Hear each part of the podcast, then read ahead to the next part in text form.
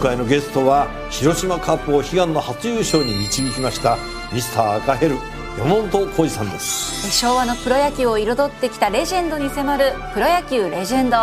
火曜夜10時。6月14日金曜日今日の天気は晴れのち曇り。ニッポン放送飯田浩司の OK Cozy Up朝6時を過ぎました。おはようございます。ニッポン放送アナウンサーの飯田浩司です。おはようございます。ニッポン放送アナウンサーの新行市佳です。ニッポン放送飯田浩司の OK Cozy Up。この後8時まで生放送ですあの番組ではあなたと一緒に作るということでメールやツイッターでねニュースについていろいろいただいてるんですが、はい、あの実は結構おはがきでもいろいろいただいてまして、えー、こちらですね横浜栄区の安子さんという方からですね、えー、びっしりあの文字を書いておはがきいただきました。ありがとうございます。ありがとうございます、えー、6月11日梅雨の晴れ間のひととき主人が眠る鎌倉のお寺に行ってきた時の話です、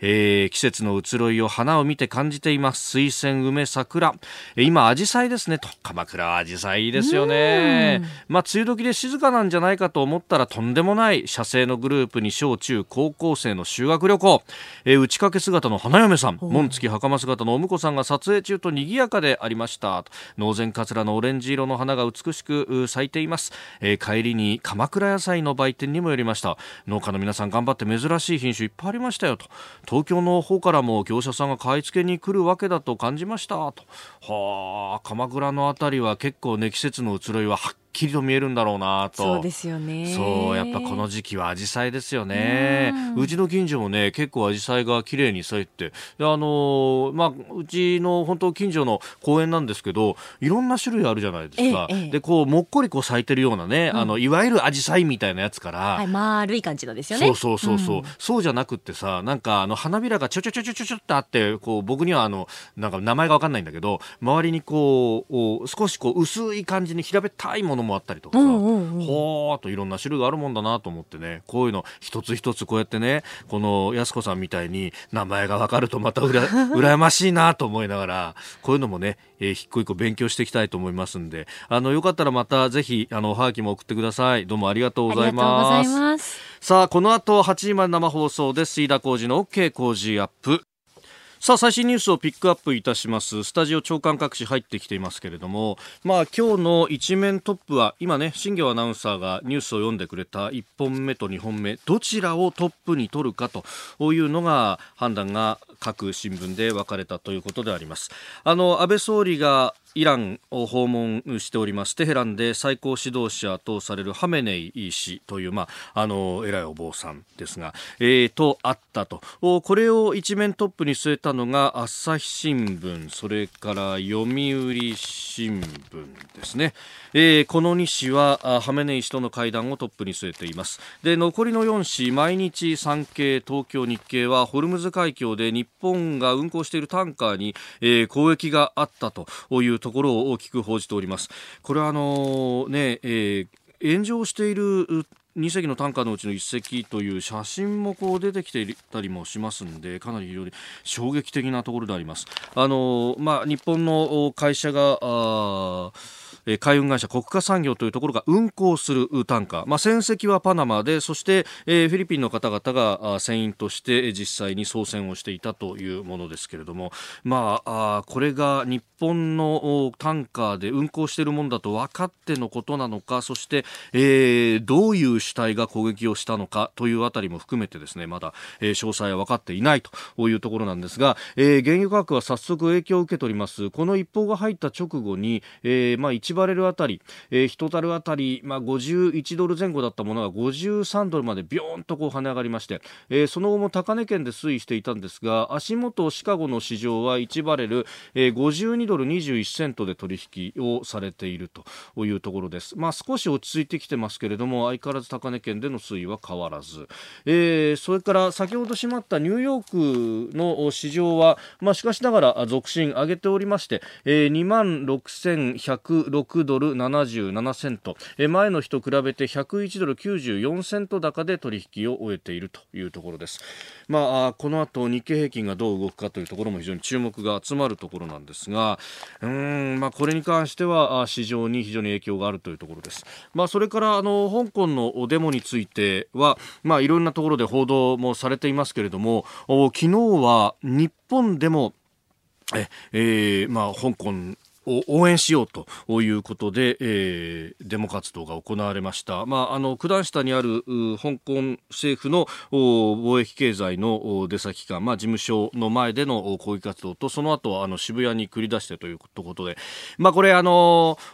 参加した方々の、その、日本国内での政治信条というものは、こう、いろいろあるんだと思います。まあ、えー、特にですね、今日は、あの、前に、ごめんなさい、朝日新聞は、えー、社会面で、えー、元シーリーズのメンバーがみたいなことをこう表に出してやってるんですけれども、まあ、ただこれ、まあ、主催発表ですけれども2000人以上の方が集まったと、まあ、これ入れ替わりもあったとは思うんですけれどもそういった発表もありました。まああのー、香港はご承知の通り完全な民主主義の議会があるわけではなくて職能団体の代表だったりとかあるいは、え一応選挙で選ばれるんだけれども立候補の時の審査があって弾かれる。それから、あの、かつてその雨傘運動で、えー、出てきた若者たちが、えー、一部議員になったんだけれども、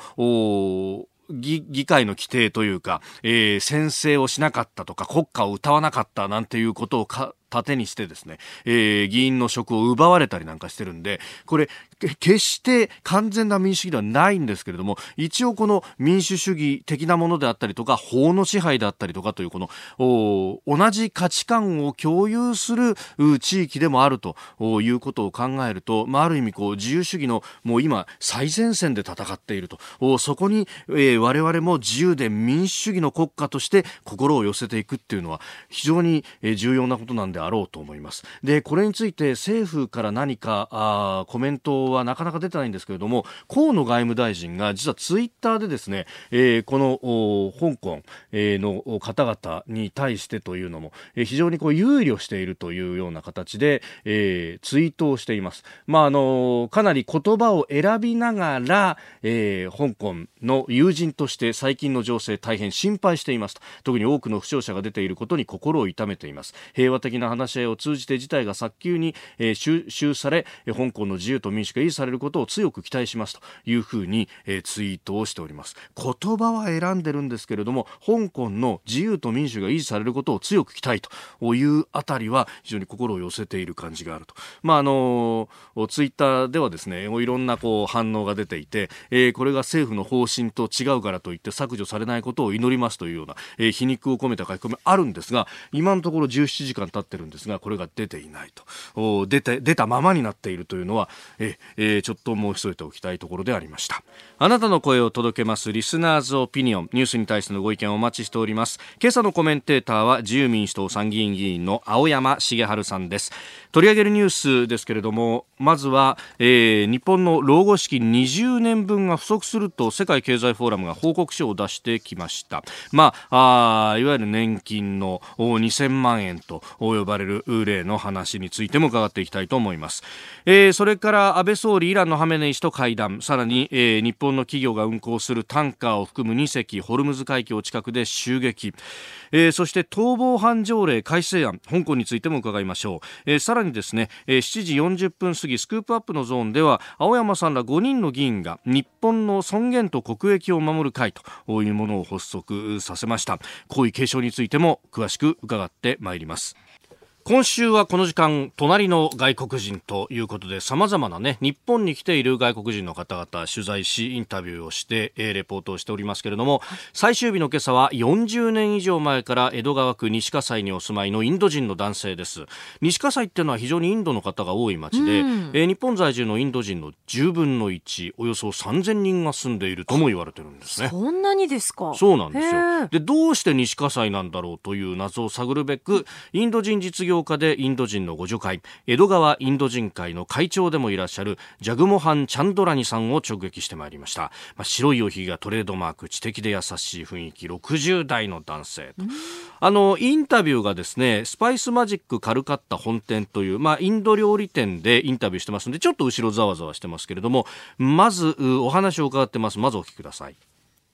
あのね、その私が来た時にはあの西葛西駅もなく地名はあったけど、ほうほう。はい、あの東西線の駅はね葛西駅だったの。あここ西葛西って駅がなくって。なくて。はあえそれ何年前の話ですか？42年。42年前、1978 18年。なるほど、はい、その時代ってこの周りどんなだったんですか？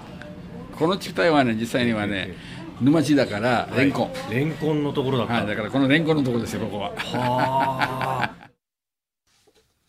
いやもうねね日本語も流暢だしね。であの本当周りはレンコンの畑だとかをこう造成をしてえこれからいろんなものが立ち出すっていうところで結構だだっ広かったという話をされてたんですね。でチャンドラニさんなんで西葛西選んだかっていうとあのこの方本職は貿易業で紅茶をお輸入してるんですよインドから。でえ輸入する時倉庫が必要だったんだけれどもまあ昔からある倉庫街っていうとね平和島とか、あの辺も空きがなくって相手にしてもらえなかったそうなんですで、えー当時できたばかりの江戸川区の臨海町の倉庫っていうのがあー入ることができたんで、まあそうすると、その近くで住もうというと西葛西だったと。えー東西線に西葛西よりも西のエリアっていうのは当時戸建てばかりでマンションがあまりなかったというようなこともあって、ここだったらということだったそうなんですね。じゃあ、なんでそこにインドの方が増えたのか、チャンドラジさんに伺いました。あの2000年問題。ありましたね、2000年問題2000年問題のために IT エンジニアが必要であるということで日本の海外会社が自分たちに今足りないからアメリカに頼もうとしたの、アメリカ見に行ったりするとアメリカもうインドに頼んでるとうーん。びっくりしちゃってえインドにそういう人材がおるの？みたいな感じになって。インドの会社とタイアップして派遣で来てもらった。うーん。中心的には一番数多く動いてたことは、い、わゆるあの金融街。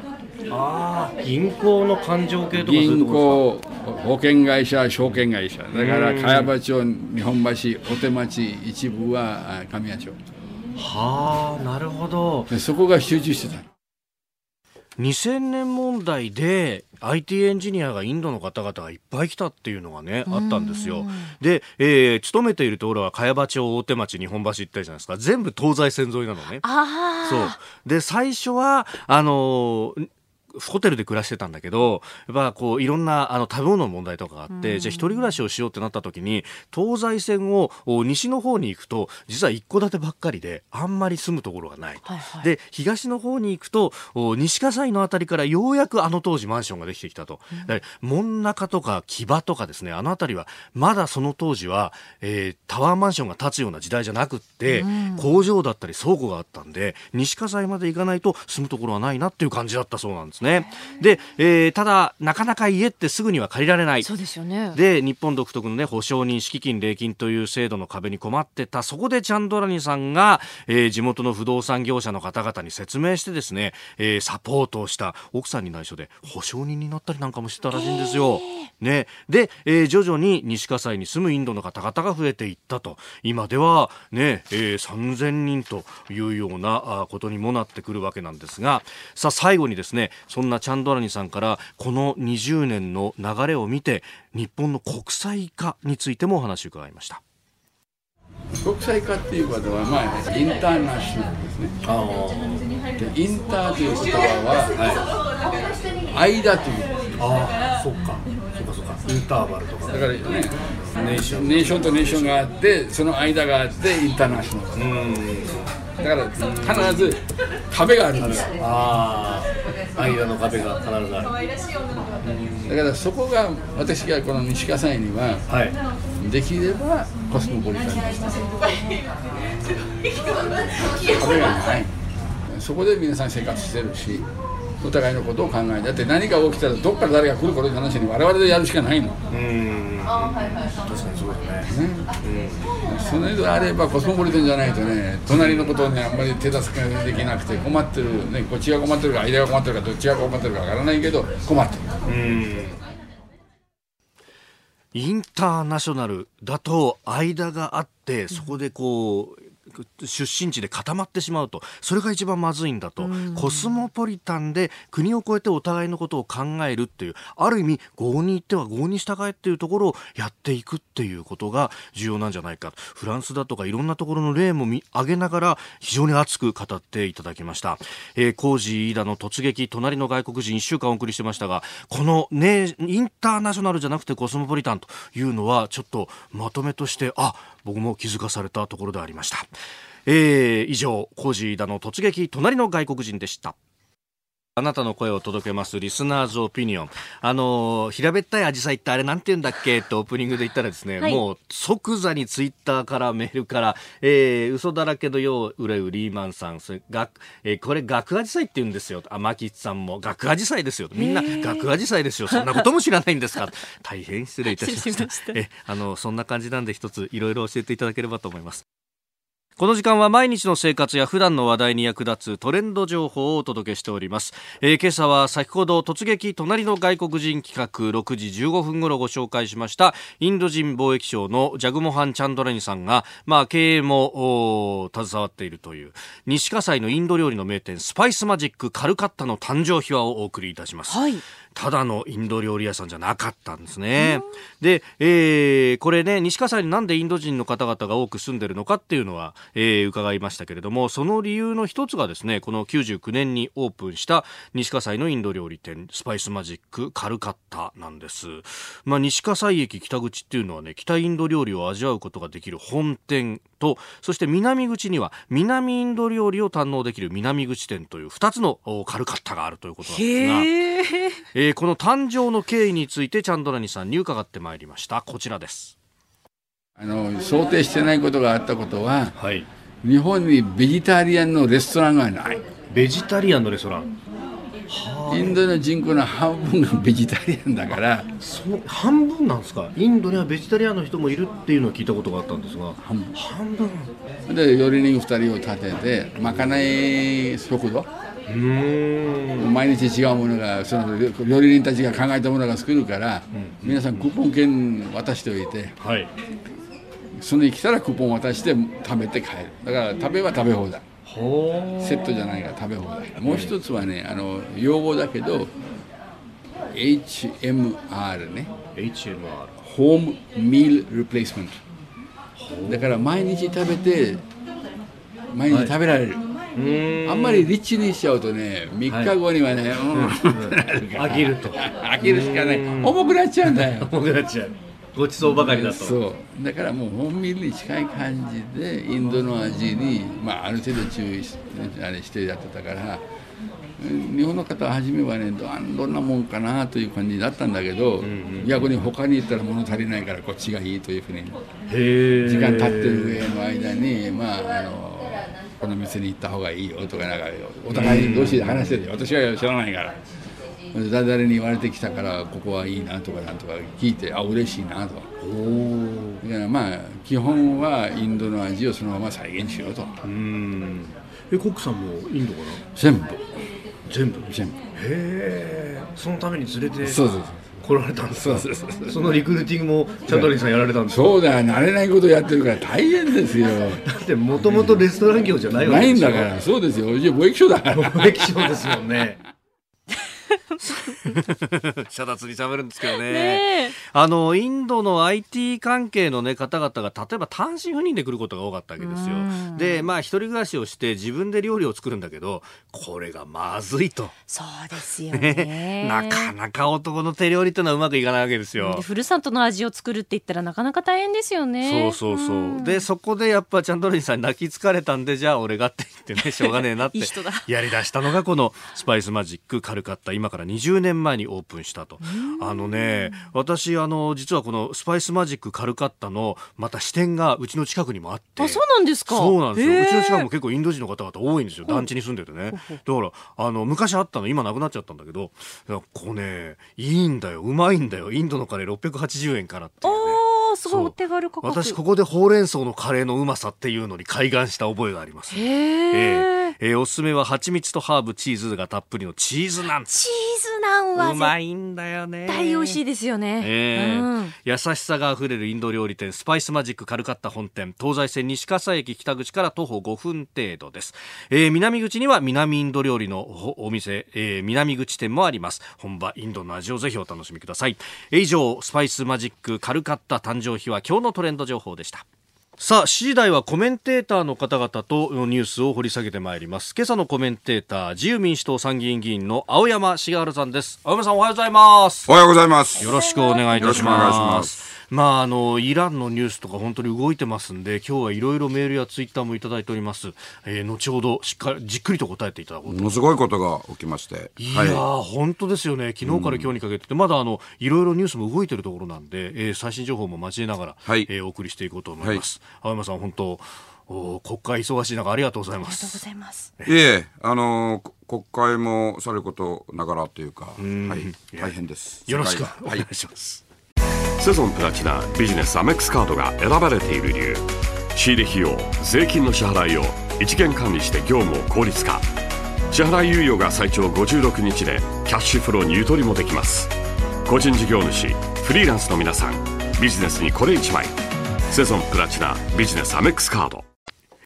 6月14日金曜日時刻は朝7時を過ぎました。改めましておはようございます。日本放送アナウンサーの飯田浩二です。おはようございます。日本放送アナウンサーの新業一華です。あなたと一緒にニュースを考える飯田浩二の OK 工事アップ。7時台はコメンテーターの方々とニュースを掘り下げます。今朝のコメンテーター自由民主党参議院議員の青山茂春さんです。はい、おはようございます。おはようございます。はいよろしくお願いしよろますしくお願いします。青山さんには番組エンディングまでお付き合いいただきます。では、はい。最初のニュースこちらです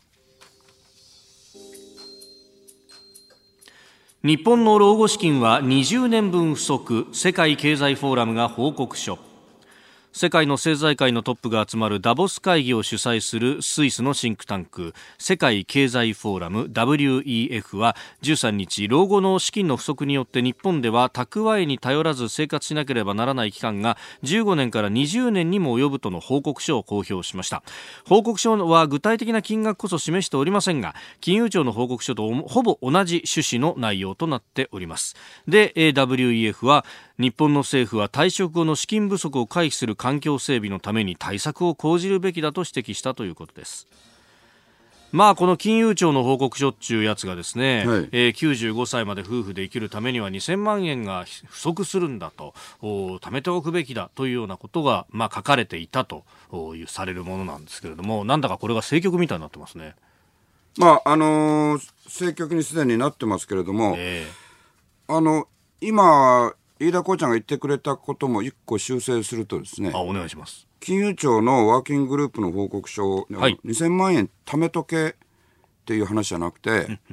公的年金以外に、はい。そのうんリタイアする前の生活水準をん。最後の時まではい。続けるんであれば、2000万必要になるっていうかあった方がいい、まあはい。必要と言っていいですね、ええでその時に貯金だけじゃなくて、はい。それを投資してくださいね、運用してくださいねっていうのが、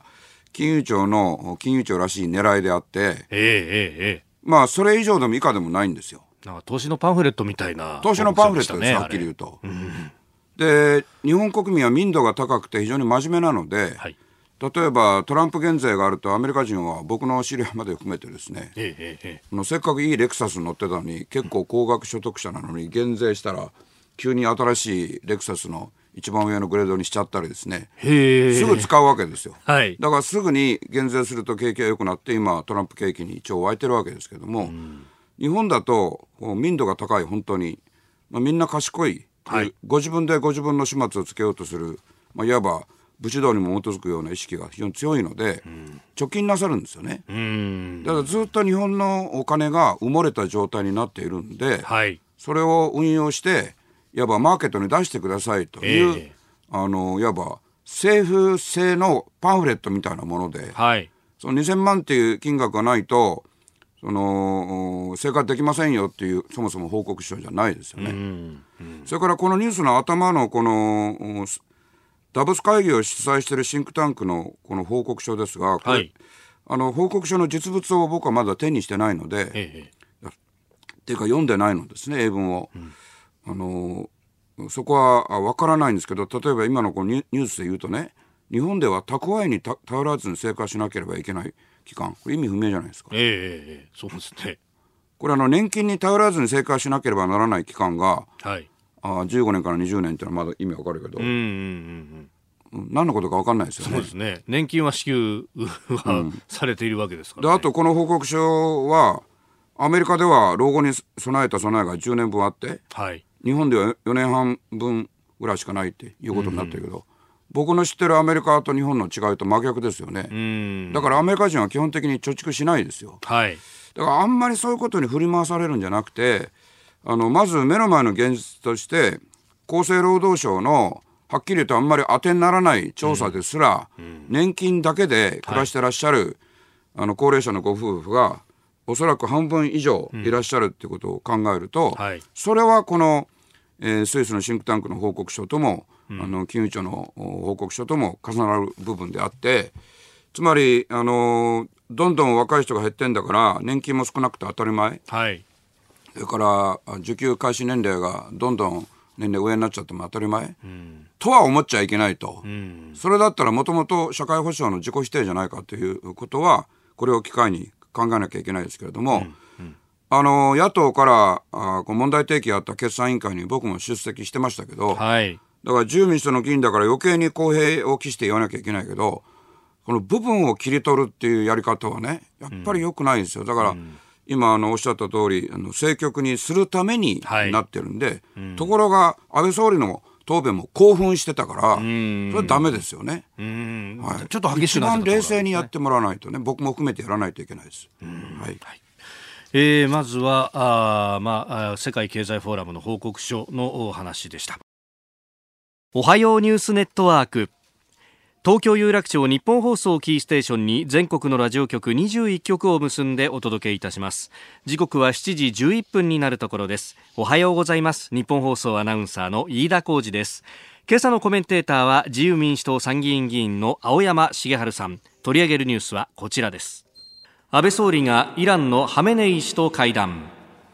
イランの最高指導者であるハムネイ師と直接、お目にかかり、平和への信念を伺うことができました。ハムネイ師からは、核兵器を、製造も保有も使用もしない。その意図はない。するべきではない。との発言がありました。安倍総理大臣は13日訪問先のイランで最高指導者ハメネイ師と会談しました。お聞きいただきました通り会談の中でハメネイ師は核兵器を製造も保有も使用もしないその意図はないと述べたということですがアメリカのトランプ大統領との対話については拒否したということです。まあ、最高指導者が元首と位置づけられていると、えー国政全般に最終決定権を持っているという人。ということですが、まあ、あの核兵器のことについての言及があったっていうのはこれはどうなんですか？大きいと見ていいんですか、うーん。あんまり大きくないですね。これはあんまり聞けない。あのイランは一方で、はい。そのおトランプ大統領のアメリカが核合意から出た以上ははい。核開発を再開することもあり得るっていうのをこれはあの宗教指導者最高指導者のハメネイ師のサイドじゃなくてはい政府サイドからこういう話をすでに出してますからね。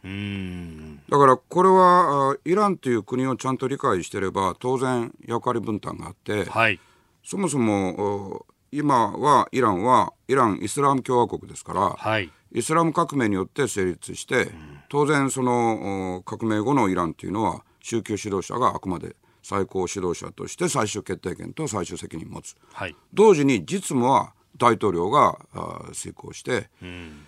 でこれは選挙も行ってるわけですから、はい。だから普通の西側のおいわゆる民主主義国家と違うタイプの国家体制なので,、はい。でそこを理解した上で、えー言えばあ当然ハメネイ師はイスラム革命に基づく理想を語っているんであって、でそれが大量破壊兵器を持つってことになるはずがないし、はい。えー同時にえートランプ大統領が敵対的な姿勢を示せば安倍総理の訪問にえー感謝や理解はなさっても、じゃあトランプさんと話しましょうってわけにもいかない。だから実際にはこれがいわば入り口であって、はい。特に9月にえー毎年国連総会があってですね安倍総理が国政選挙の後夏のお無事にえー政権を続けていたとすればですよ、はい。僕は危惧してますけど、増税掲げて選挙に勝つ政権ってあるんですか？僕は消費増税反対ですから変わりませんから、はい。まあ、話を戻すと無事に政権あるとすれば9月必ず安倍総理ははい。国連総会においでになってそこにイランの改革派のローハニ大統領も必ず来られますから。はい。だからそこからの話が実際はおそらくトランプさんも交えてはい。もあり得る。まあそれを本当は模索してるわけですよ。そこで三者会談。だからハメネイ氏ははいトランプさんと話されたりお会いになる必要はないわけです。はい、それはまああえて言えば日本でもお首相を超えた存在がいらっしゃるわけですから。はい。ええ。あのすべての外国首脳にお会いになる必要は全くないわけですからね。それ同じことなんで、だからいろんな宗教とか体制の違いを乗り越えて、それぞれの国をちゃんと理解するとですね、はい。本当の話は9月にトランプさん、安倍さん、そしてローハニ大統領、この三者会談が実現するかどうかですから、はいだから今回当然ハメネイさんは原理原則に基づいて話をされて何もおかしくないわけですよ。でこれはびっくりじゃないんですよ。でこれをびっくりするかのように報じてるはいオールドメディアもあるけど、ええそれははっきり言って勉強不足ですよね現実を知らないしイランも理解してないですよ。イランに行ったことなくてやっぱり話はできないんですよ。イランは実際に歩かないとわからない国ですよね。で一方で一方で。同時に、はい。僕僕も椅子から転がり落ちたのは、ええやっぱこの最中にですね、はい。ホルムズ海峡で、ええ。あの船籍はパナマだけど実質日本がオーナーのタンカーがはい。砲撃を受けたっていうのをですね、ええ。これどなたかが小説に書いてたら、はい。僕はそんなバカなっていうことを思わずやっぱりね個人的には漏らすというぐらいびっくり。事実は小説よりきなきなり。り。そのものなんですよね。えーイラン沖ホルムズ海峡近くで13日東京千代田区の海運会社国家産業が運航するタンカーと台湾の石油大手台湾中油のタンカーが攻撃を受けたということです。国家産業のタンカーは砲撃を受けておりまして2隻とも火災が発生、えー日本人の乗組員はいなかったということでもああるんですけれども、まあ、あの乗組員は、えー脱出をして、まあ、無事だというようなことも言われております。でこれ様々報道が出てるんですけれども、えーまずアメリカの国連代表部13日午後の国連安全保障理事会の非公式会合で議題に取り上げるよう要請をするということが出てきております。またサウジアラビア省の衛星テレビ局アルアラビアは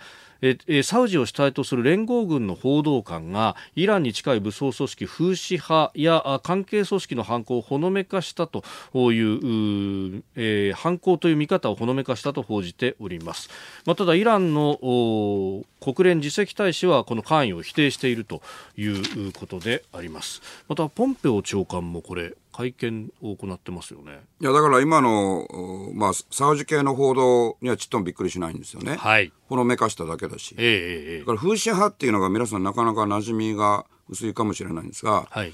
今実は日本ではほとんど関心持たれてないけどもアラビア半島のはい。一番南の端っこの、えー端っこに2つ国があるんですけど、はい。その向かって左側の、えーところでですね、はい。イエメンイエですか。メンで、はい。まあ、ひどい爆撃が行われていて、これはっきり申しますがサウジの爆撃はひどいです。誤爆って言ってますけど、はい。病院学校狙い撃ちにしてるんじゃないかと思えるぐらい子供がたくさん殺されてるんですよね。はい。でここにイランの関与があると言われてて、ええ。要するにサウジ系のその政権に対してフーシっていう人を中心にしたフーシ派が反乱軍を率いてるわけですけどはい。そこにイスラム教の中の宗派が違うイランが支援してると。ね、でそのフーシ派がいわば代理人になって、はい。ペルシャ湾でけしからなことをしてるんじゃないかっていう話があって、だから今そのサウジ系のはい。報道がそれを示唆するのむしろ普通で、うーん。むしろ遠慮して言ってないなと。あんまはっきり言ってないなでもびっくりしたのはですねこはい。の攻撃だけじゃなくて、え今、その、飯田こうちゃんが言ってくれた、その、アメリカ合衆国国務長官の、ね、あの、パンピーヨさんのはい。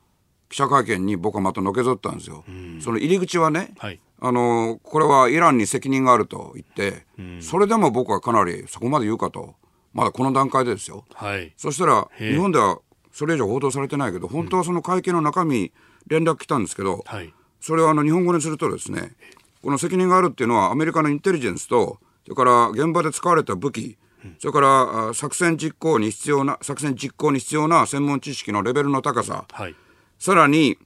あの、最近のペルシャ湾で起きてる船舶攻撃などがイランによるものだと決めつけてしまった上に、うん。これほど高度な行為をするための資源や能力を持つ者は他にいないと。これはあくまで代理集団って言い方もしてるんですけど、えええ。もう、こんな決めつけを、はいいくらなんでもこの段階で言うかっていうね。はあ、早いっすね。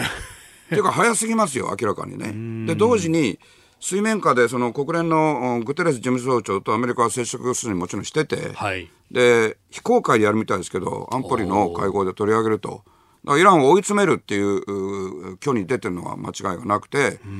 だからこのハメネイさんがそのトランプ政権と話すわけにいかないっていうのは、はい。まあそういう意味でもいわばえええ。当たり前って言い方はよくないけれども、はい。起こるべきして起きてるんであって、これからその安倍総理が関与した以上は、はい。途中で逃げ出すことはできませんから、9月の国連総会でのそのアメリカ、イラン、日本の三者会談の実現に向けて努力する以外にないですね。でもう一つね、はい。この攻撃を受けた日本のタンカーは、ええ。日照機上げてませんから、あ、これ船籍パナマなんで、はい。あの。パナマ船籍でも実質オーナーの国旗を掲げるべきだって議論はあるし、ええ掲げてる国もあるんですが、日本の船はそれあんまりしないですから、今回の船は日照旗掲げてないんで、パナマの国旗を後ろに線尾にかぶせていた。パナマの国旗上がってたかどうかは僕は実は確認できてないんですけど、日照旗上がってないってことだけは確認しましたので、なるほど。だから日本の船と思わずに、あの攻撃した可能性は十分ありますからね。はあ。で、あの本来の意図は、はいそのぱホルムズ海峡をいつでも封鎖できるというう意思を、はいお誰かが示したのは間違いないと思ってて。ホルムズ海峡ってあの僕はその辺りで泳いで見たこともあるんですが。もちろん泳いで向こう側に渡れないですよ、アラビア半島から、イランの方まで。でもですね、あの、まあ、狭いところだと30キロしかないって言われてますけど、本当はですね、こういう大型のタンカー通れるところって6キロしかないんですよ。あ、幅が。ちゃんと、こう、そこが、そうです、水深があるところはねで、タンカー通れるかどうかは問題なんで、はいちっちゃいボート関係ないわけですから。ええだから要は、6キロですから、簡単に封鎖できて、はい。そうすると、とりあえず日本にも油が来なくなりますから、自慢資源の実用が進んでませんから、ええええええ。そうすると世界経済は大変なことになる。すでに床、油の値段上がってますよねちょっと。上がってますね。で、こうやって簡単に値段も上げられるわけですよねう。ーん。でいろんな思惑が働いてるんで、はい。だからアメリカはそれを承知であえて極端な言い方を国務長官なさってるっていうのは、まあ、逆に言うと戦争やる気はないわけですよ。戦争をやる代わりに、はい。こういうあの口による攻撃に、ん口攻撃ではい。やってる段階ですから、はあ。で同時にそのハプニングは今回みたいにはい。十分起こりうるっていうことですし、あの国政選挙の直前ですけれども、い。消費増税とか年金とかたくさん問題あるけども、この安倍外交もやっぱりそれは争点にはなると思います。はい。はい。以上、おはようニュースネットワークでした。セゾンプラチナビジネスアメックスカードが選ばれている理由。仕入れ費用税金の支払いを一元管理して業務を効率化。支払い猶予が最長56日でキャッシュフローにゆとりもできます。個人事業主フリーランスの皆さんビジネスにこれ一枚セゾンプラチナビジネスアメックスカード今朝のコメンテーター、自由民主党参議院議員の青山茂春さんです。引き続きよろしくお願いしますよ。ろしくお願いします。続いて、教えてニュースキーワードです。逃亡犯条例改正案。刑事事件の容疑者を中国本土に引き渡せるようにする逃亡犯条例の改正案の撤回を求め香港では今月9日にえ103万人とも言われる大規模なデモが行われるなど緊張状態が続いております。香港の議会に相当する立法会の梁君元議長は13日デモなどの反発を考慮して改正案の審議を再開しないと各議員に伝えました。再開の時期は未定ですが香港政府は6月中の改正案成立を譲らない構えとみられております6月20日にもというようなことが言われております。はいまあ、街に出て抗議と、まあ、7人に1人の方が参加したということも言われておりますけれどもね、青山さん。まあ中国共産党の大失敗ですよね。大失敗。これこのままいくとですね、例えば僕たち日本人も、はいもう香港に行けなくなりますよね。旅行に行けなくなっちゃいますよ。はい。つまり中国共産党の独裁下での犯罪の立件っていうのははい非常に恣意的、ええ。つまり気に入らないと犯罪者になった日本人、された日本人、今現在もいらっしゃいますからね。温泉の調査に行ってとかね。はい、捕らわれたままの方はいらっしゃいますから、えで政府、与党、自由民主党の責任も含めて、きちんとそれに対応してないこと自体が問題ですけれども、その気に入らないと、例えば港で写真撮っただけでスパイだと言われたりえ。、はい。そうそういう状態の最中に、香港に旅行に行ってたら、犯罪者にされたら、はい今度は中国の内陸部に連れて行かれることがあり得る。はい。だからそれはもう華々しく中国のイメージを下げると同時に、やっぱり香港にとっては観光産業、まあ、ええ金融と並んでとっても大事ですから、はい自分で大打撃を与える。うん。で、これもう中国共産党っていうかその香港成長も引っこ引っ込みつかないから、はい。今、あの、飯田アナが言ってくれた通りええ、もう強行するんでしょうね。ますますですですね。はい。あの、香港市民にとったら、あの、命に関わる問題ですからね。ええええ連れて行かれて、例えば日本だといろいろ日本の司法も言われてるけど、ええはい。あの、一生行方がわからないってことはありえないわけですけれど、うん。でも本当は広大広大な中国内部に連れて行かれて、はい。あのーまあ、あえて言うと、お臓器売買だって行われたりしてるわけですよね。で、政治犯とそれ関係あるんじゃないかってことを人権団体はずっとおっしゃってるわけですよね。はい。で、そういうことも含めると、もう、その、そのことが全部事実かどうかは僕もまだ確認できないと言いますけれども、いずれにしても中国自身にとって大打撃ですよね。ええええええだからむしろ香港を、はい。その中国のイメージアップのための窓口にしようと思ったのが、法輪功の活動などもあってですね、はい。それがもう逆逆に出てきてるんですよね。で、返還前の香港も、返還後の香港も一応僕は知ってるだけじゃなくて、ちょうど返還の時に香港にいたんですけれども、あ、そうだったんですか。はい、その時に知り合いの香港人が、もう二度と、青山さんの知ってた香港は元元に戻らないよって。もうこれ言うだけで、はいやがては虎波になるから、こういう話、あなたとするのもこれが最後だと言われて、はい。それはあの、ホテルの一室で言われてですね、はい非常に印象に残ったんですけども、それが日々現実になっていってるでしょ。えだから、非常にしたたかで、あの、頭のいい中国共産党、あるいは中国政府がね、こういうことで香港のイメージをあの自分で傷つけるっていうのはですね、はい。あの日本はもっとあの正直にこれおかしいと言うべきだし、それから国会議員の責任として言えば、はい。当然国会で、ええ。ー何らかの決議を図ったりですね、あるいは自由民主党の部会で、はい。そういう意思表示をしたり、ええ。政府がやらないんだったら余計に、ん。あの自由民主党が引っ張っていって、そういう意思表示をすべきですよ。もう世界各国はあの、ね議会も政府も意思表示してますからね、これ内政干渉っていうんじゃなくて、基本的な人権の問題ですからね。うんはいこれね、あの河野外務大臣が、まあ、これ個人の立場だと思うんですが、ツイッターで、ははいい書いたりしてますけれども、そうじゃなくて、きちんとした立場で、きちんとした意思表示をすると。そうです。はい。はい。国会にはその機能がありますから。はい。はい。え今日のキーワード、逃亡犯条例改正案でした。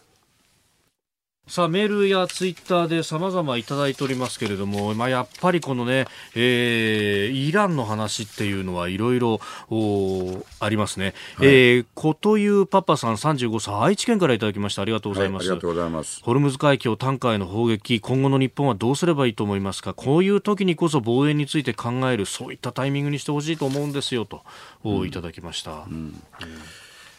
えっと、まあだから、この方の質問は非常に ごめんなさい、正しいのは、はい。防衛っていうのが、うん、うん。自国の領土、領海、領空はもちろんですけれども、はい。世界的に展開してないと、実は安全保障っていうのは、まさしく保障できない、安全保障できないっていうことがよくわかる話なんですよね。ん。で、それも、お日米同盟だけがあればいいんじゃなくて、はい。当然日本独自の立場がなきゃいけないから、その意味では、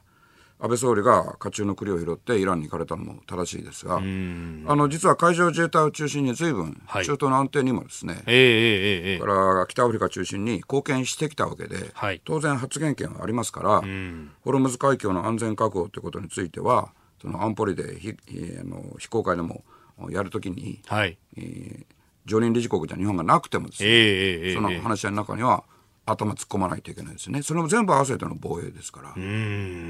日本放送飯田浩司の OK 工事アップ。この時間の相手私日本放送アナウンサー飯田浩司と。新業一華がお送りしています。今朝のコメンテーターは自民自由民主党参議院議員の青山茂春さんです。引き続きよろしくお願いします。よろしくお願いします。続いてここだけニューススクープアップです。この時間最後のニュースをスクープアッ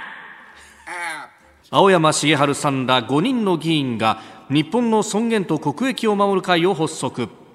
え今日のコメンテーター自由民主党青山茂春参議院議員ら5人の議員の方々が今週の水曜日国会内で記者会見をしまして日本の尊厳と国益を守る会の発足を発表しました、えこの会の目標は3本柱としまして、えー自治系のお皇位継承、え中国や韓国資本による不動産買収が進む現状から外国資本による土地買収の拡大防止と改正、えそしていわゆるスパイ防止法の制定を掲げ必要に応じて、立法措置を目指すとしております。まあ青山さん、はい。なんといっても皇位継承について、まあ、3本柱となっておりますが、まあ、日本の根っこであると同時にはい、一番急ぐんですよね。他のことも急ぐんですけども、ええええええそれから拉致被害者の救出や憲法改正もはい。もちろん急ぐんですが、そのまだ拉致被害者の救出できてないし憲法改正もできてませんが、はい。まあ、取り組んでることは取り組んでるんですよね。しかしこの皇位継承の安定については、はい。あのーご上位の時の特例法の付帯決はい。決議で、女性宮家の創設等と、とうと。はい、いうことが入っただけで、政府はどうするのかまだ全然ええ。できてませんし、はい。それから土地が外国によって買い占められるっていうことをみんな心配してるのに、まあ少なくとも自由民主党が何かしてるようにも政府がしてるようにも全然見えない、はい。スパイ防止はないまま、はいだからあの記者会見でずっと強調して申し上げたのは自由民主党がやるべきをやらざるままになっていること、うん。それに取り組んでいくと。はい。で違いを強調するんじゃなくて、ええ。一致点を探していって、えーそして政府に働きかけて実際に法律にしていくと。はい。いうことが目標です。はい。まもなく初会合も開きます。おそうなんですね。はい。で発起人はあの不調私を含めた5人ですけれども、はい。あのまあ参加広く募って、えーこれあの超党派じゃないのはですね、あの野党と今のところ意見が違うこと、例えば皇位継承について、はい。立憲民主党はすでに女系天皇も OK と。そうですね。いうはい。指定ですし、国民民主党はあー女性天皇は OK と、はい。ね。ですあのまあ、特に女系、えー僕らの言い方だと母系、はい。母系、えーをお許すと、はい。王朝の交代になってしまうんで、うん天皇家の終焉につながってしまうことは十分ありえますからだから従ってまずその自由民主党の中で、はい。あの一致点を探していってでそして今政権党ですから立法措置につなげるというのをお目指しています。はい。これ、まあ、父系の皇位継承ということを考えていくと、はい。当然ながら、あのまあ、じゃあそうなるとね、こうここから先を考えると、まあ、あの近所陛下がいらっしゃり、そして秋篠宮皇嗣殿下がいらっしゃり、はいでそして悠仁お殿下がいらっしゃると。新の殿下がいらっしゃる。はいその、お先ということも考えると、やっぱり旧宮家っていう話に。そうです。で、これはすでに、あの、決算委員会で僕はもう質問をしてですね、ええええはい。で、その質問でもはっきり申し上げたのは、実は政府機関の協力も得て、いわゆる旧宮家に、はいえー皇位継承者たるにふさわしい、ええ父系の継承者にふさわしいえー男子がどれぐらいいらっしゃるかっていうのをお調べましたと。で当然あのプライバシーにも関わりますから、はい詳しくはここでも言えないし、あの国会でも言いませんでしたがでも今おっしゃった久仁親王殿下とお同年配とも言える今12歳でいらっしゃいますが、はい。15歳以下のお皇位継承者皇位継承者になることができるであろう男子の方が5人いらっしゃるし、はい20代前半のお方を含めると少なくとも7人、うん。一説には8人、はいまああの過去の時代と比べても実は不敬を保つにふさわしい方々がたくさんいらっしゃるわけですね。でも同時にこれも記者会見でははっきり申し上げたんですが、はい。例えばそのお皇統府につまり皇族に戻っていただくとしたらですね、ええあくまでご本人の意思でないといけないです。なぜかというと例えば職業選択の自由にも関わるし、ええええええ。それから僕らが普通国民として享受しているところの権利がはい。大半、ええ。あお持ちになることができなくなるんで。でこれはあの政府や与党の側からあ少しでもその強いるようなことがあっては絶対にいけませんから、だから丁寧にやらなきゃいけないので一番に掲げたっていうのはその拙速でやろうという意味じゃなくて、はい、あのじっくり時間をかけなきゃいけないからこそ一番に掲げてるっていうこともあります。はい、これ確かに僕もそこ思ったんですよね。結局そのあの皇室に入るということになると、その、はい、ある意味の憲法で保障された基本的人権の部分というのが、その適用の、まあ、ある意味の範囲外になるそうです、はい、でそうそこをこの、まあ、あのある意味の立憲民主的な国である日本で、あのある意味の権利の剥奪というものをやれるのかなって、どういう立て付けにするんだろうなっていうのをすごくこれはね、あの、ええ、もちろんその丁寧にじっくり考えなきゃいけないけども、複雑に考えすぎることも僕は間違いだと思ってて、はい、というのは、はい、あの、全く非公式な話ではありますけれども、その、GHQ が法定根拠もなく、うんその申請効果難しい言葉ですけど要するに僕たちと同じ戸籍に戸籍を作ってしまった、はい、そこから、まあ、70年以上過ぎてるわけですけれども、うん、しかしそれでも自覚を持ってらっしゃる方もい。らっしゃるということも、はい、まあ、これはあのあくまで側文ですけども、はい、伝え聞いてはいるわけですよね。だからご本人の選択ということがまず第一ですし、でそこで一つ問題になるのはじゃあ15歳未満のご年齢で、はい、えご本人の選択っていうのが果たして有効なのか、じゃあご両親が OK すれば有効なのか、はい、そういう意味からしても、ええ、じっくり時間をかけなきゃいけないし、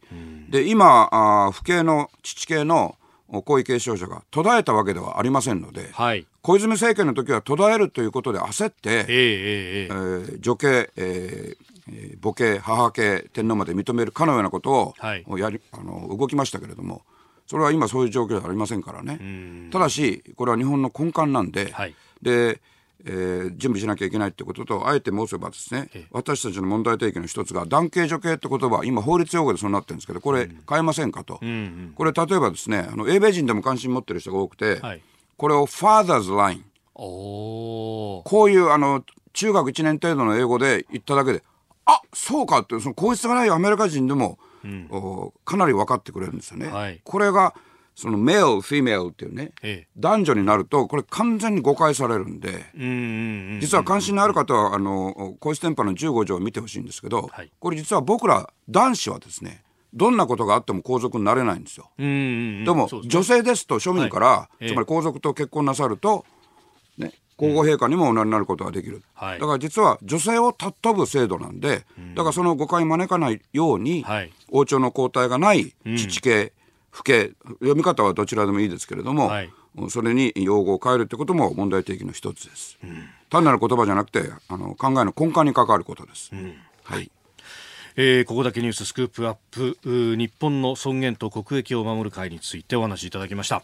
えー、このコーナーも含めましてポッドキャスト YouTube ラジコタイムフリーでも配信していきます。番組ホームページをご覧ください。